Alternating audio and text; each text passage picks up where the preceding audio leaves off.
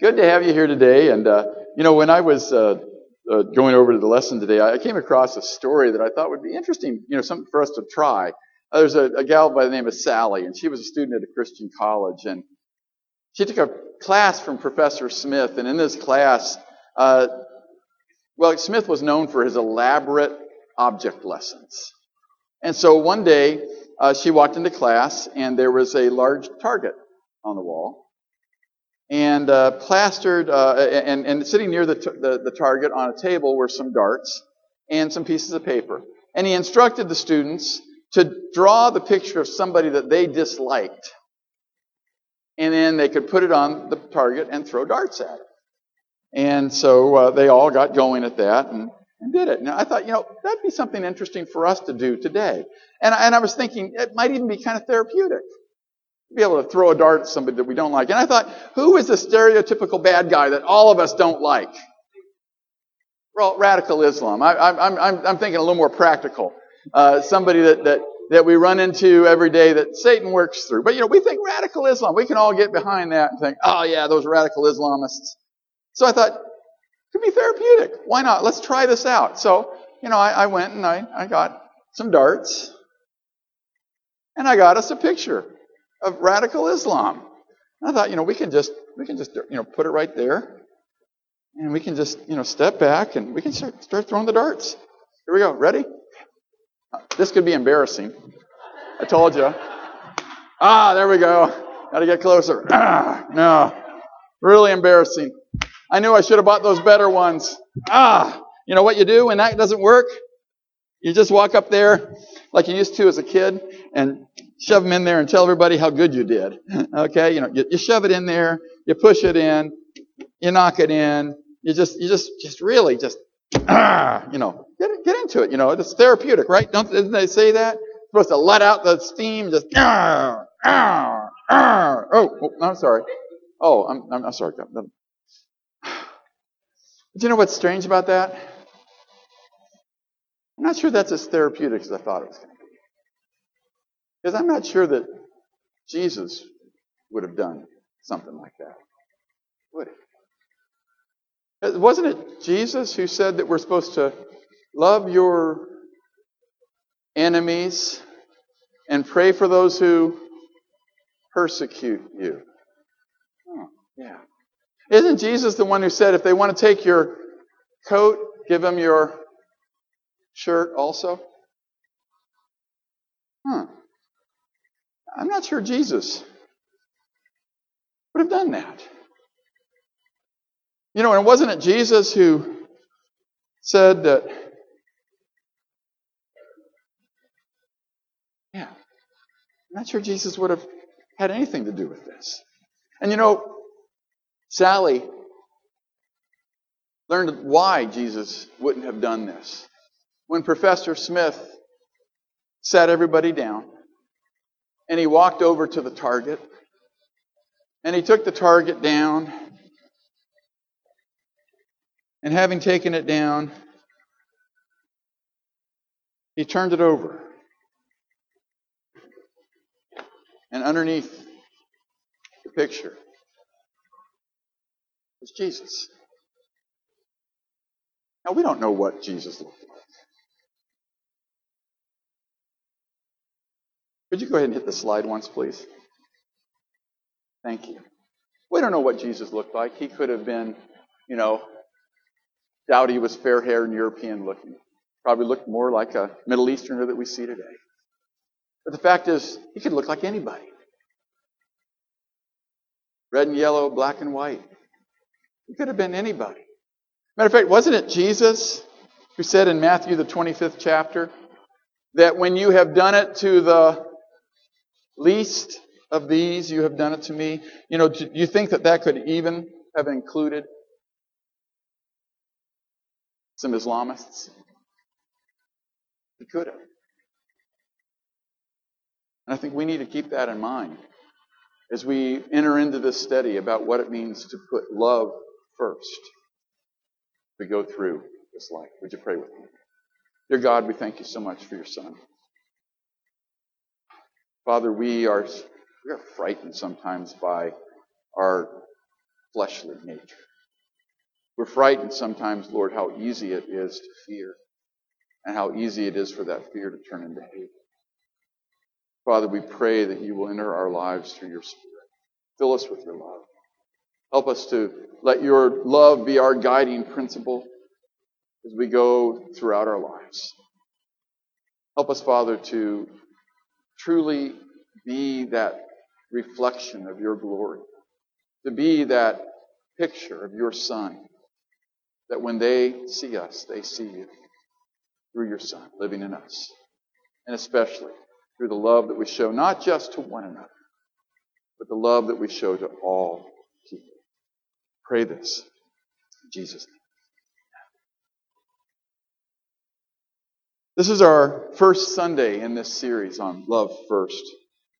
And over the next few months, we're going to be doing this pretty intensively. I want to remind you, Wednesday nights uh, at 6.30, we have the DVD of the uh, book, Love First. The author of that book, Don McLaughlin, minister of the North Atlanta Church of Christ, will be uh, giving those lessons. Uh, we'll be doing about 15 minutes of video, about 30 minutes of discussion each night. Here on Sundays, I will parallel uh, his book by bringing my own perspectives on the subjects that he's covering in the book. And one of the things that I have noted as I have read this book and as I've been preparing my lessons is that our culture needs this lesson on love first. Wouldn't you say amen? Then the more I studied, the more I came to another conclusion. We need this lesson on putting love first. Do I hear an amen? And then the more I studied this lesson, the more I realized I need to hear these lessons on putting love first.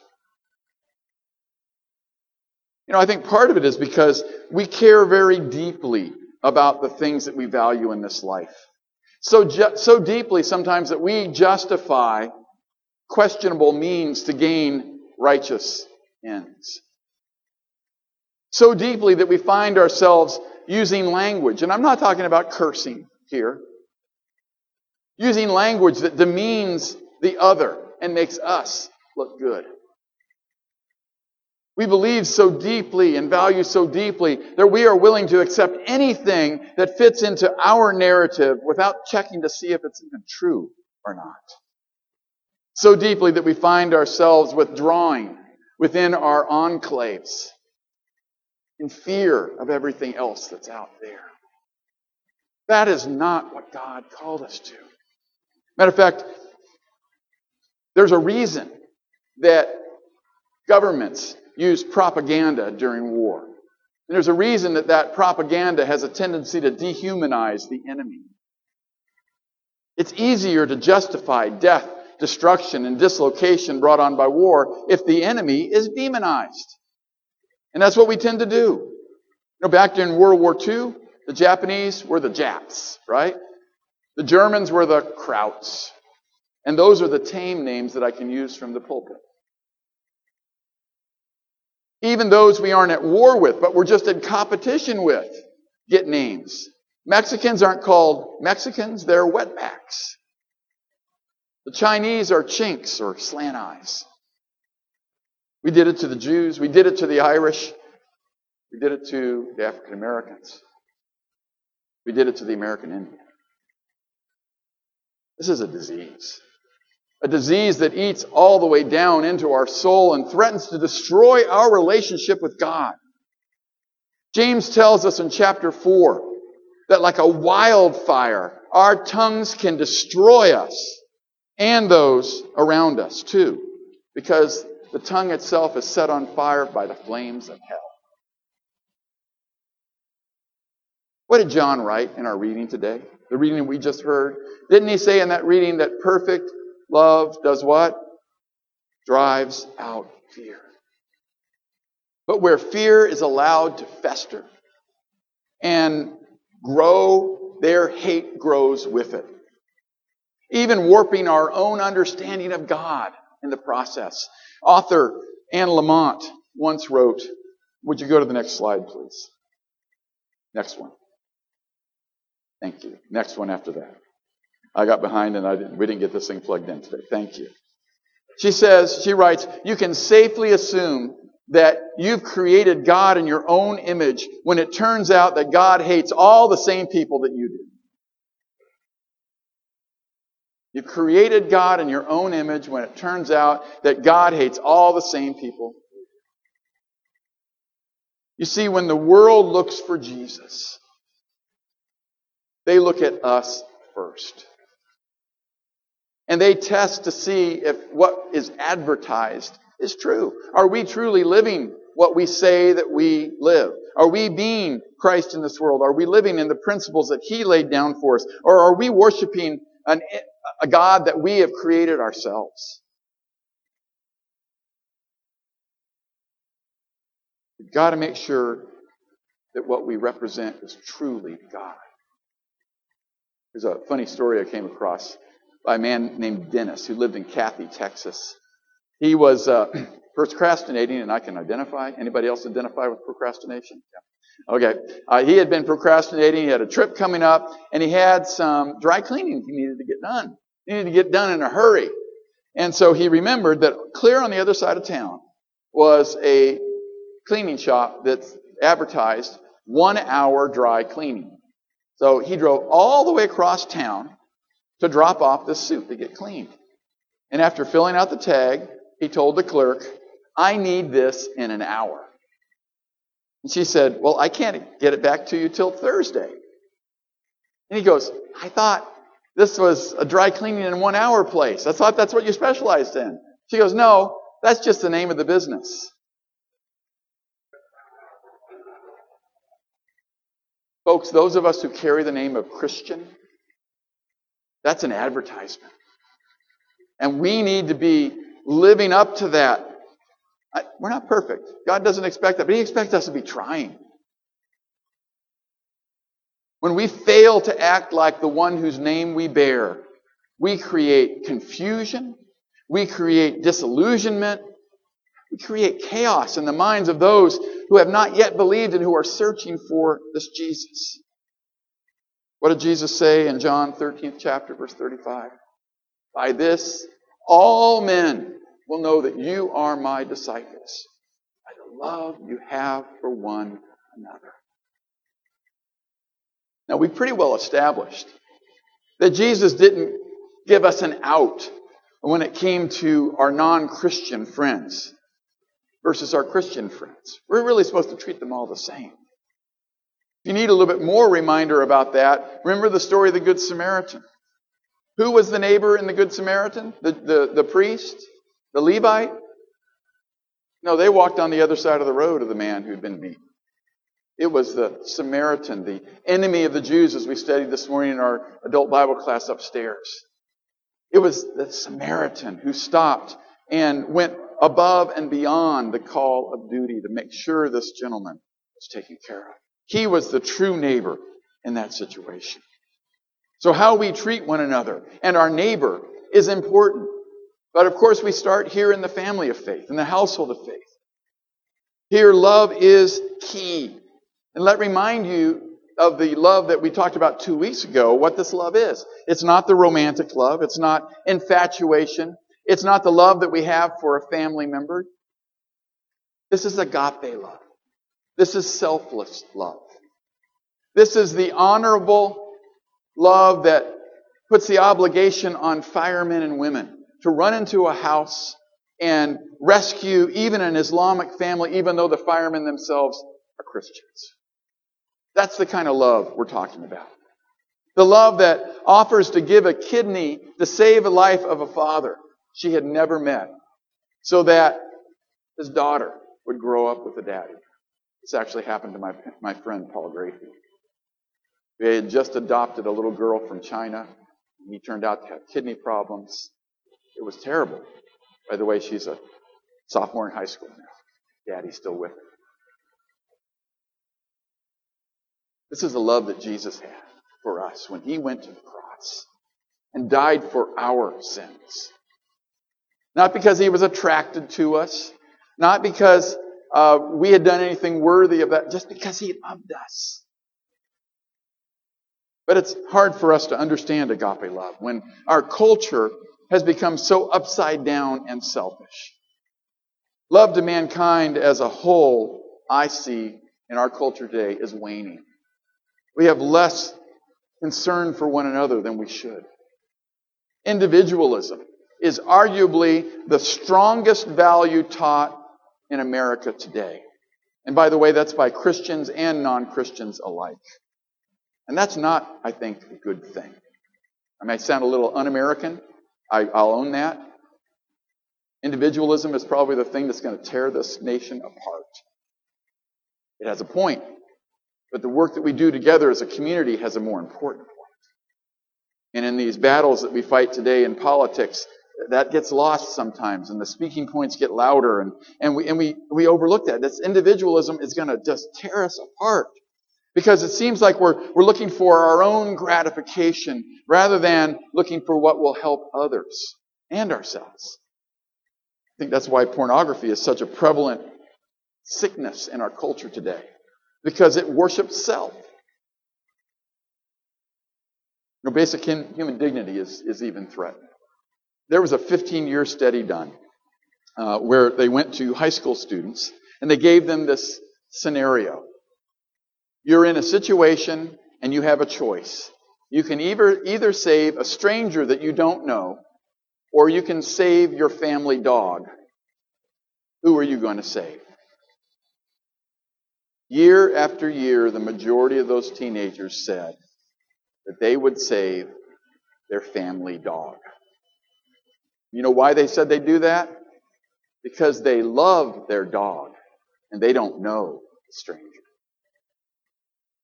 Stop and think about that a little bit, folks. They love their dog, they don't know the stranger. The authors of this study wrote, The feeling of love has supplanted God or religious principle as a moral guide for young people. What is right has been redefined in terms of what the individual feels. That is not the love of God.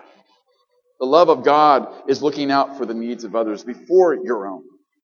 Looking out for them not because they've done anything for you, but because they are created in the image of God, fellow children of God with you. So you see, we need to confront this perversion of God's love in our culture desperately. And we need to realize that we have a problem. Not just they have a problem. We have a problem. Like Isaiah said in his call in Isaiah the sixth chapter, Woe is me, for I am a man of unclean lips and I live among a people of unclean lips. We share in this problem with everyone else. We love to say that we love God, but then we turn around and hate our fellow man and make a mockery of the examples of biblical selfless love we are given. To seek out that which is not in line with the love of God is to put ourselves in enmity with God. We need to confront it within ourselves and within the culture that we live in. This is important because this is the heart of God. What did John write? God is. Let me say that again. God is. Okay, that's where it rests. That's where He is. That's His being. It, one word to describe God love. And that's that word agape. That's that noble love. That's that selfless love. That's the love of God that we are to imitate. And if we want to be saved, we need to grow to understand and to imitate his love in our lives. We need to constantly open ourselves up to God's examination so that He can set us free from the desires of the flesh. Maximus the Confessor was a theologian who lived in Constantinople, which is modern day Istanbul, in the 7th century. And he wrote this about agape. The Lord says, Love your enemies, do good to those who hate you, pray for those who persecute. Why did he command these things?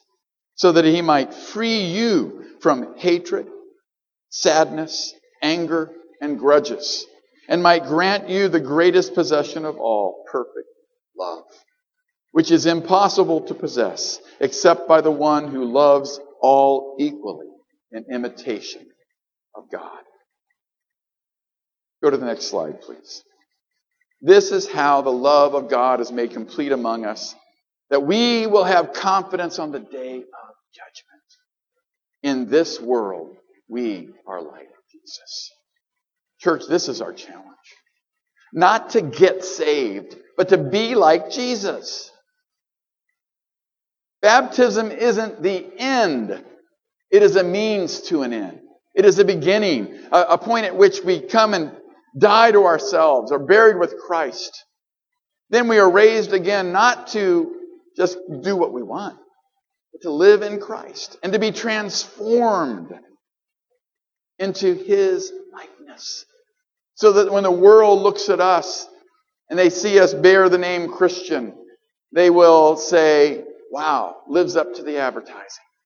They do what they say they're going to do. If we get this right, and I'm going to make a, a distinction here between right and perfect. None of us are going to be perfect. Amen? Uh, we just aren't going to be perfect. But we can be right because we can be in line with God's will.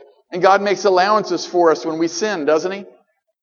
But we have to strive to be right. We have to try to be right. And if we are trying to be right, if we're living for Him, then we can have confidence on the day that He comes back to judge the living and the dead.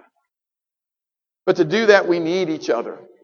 We need to help each other. We need to help each other put love first. Not just in theory, okay? Not just from the pulpit, but in our everyday lives. In the way we treat one another. Especially in the way we treat those that we don't know. Those that are the least. Those that are even our enemy. Because who might that just be? You're here today. And you have come to know the love of God and you want to know it deeper and, and, and be drawn into that saving relationship with Jesus Christ. We're here to help you do that. Because this way of love, it's not an easy way, but I can tell you this much. It beats hatred. It beats holding grudges. It beats the ways of the world to eternity and back again. um, and it is the best way of life. It's a way I know personally I have been blessed with for a lot of years now. 57 to be exact. Just did that math the other day and it kind of scared me, but I'll, I'll live. um, you know, but it's been a blessing these 57 years that I've walked in Christ. We want to encourage you to take that step today if you're ready. If you're not, you need to talk about that. You need to study that more. Please come talk with me. I'd love to share with you more about Jesus Christ and more the difference that dying to yourself, being buried with Him in baptism, and raised again can make in your life as you become transformed into His image, given His Spirit, and made one who is more than a conqueror in this life because of Jesus Christ. More than a conqueror, and think about what that means. More than a conqueror over hate. More than a conqueror over evil more than a conqueror over all the things that are going to happen to us. They're going to happen. That doesn't mean that we're going to stand up there and, you know, put all the bad guys into their place and knock them down. No, this isn't a Clint Eastwood movie. Okay. This is where God will help us no matter how difficult it gets. We will be the strong ones because He is living in us. He will be living in you as well. If you're here today and you need the answer the call of the gospel to be baptized into Christ or for the prayers of the church, the invitation is yours. Won't you come to him now as we stand and as we sing?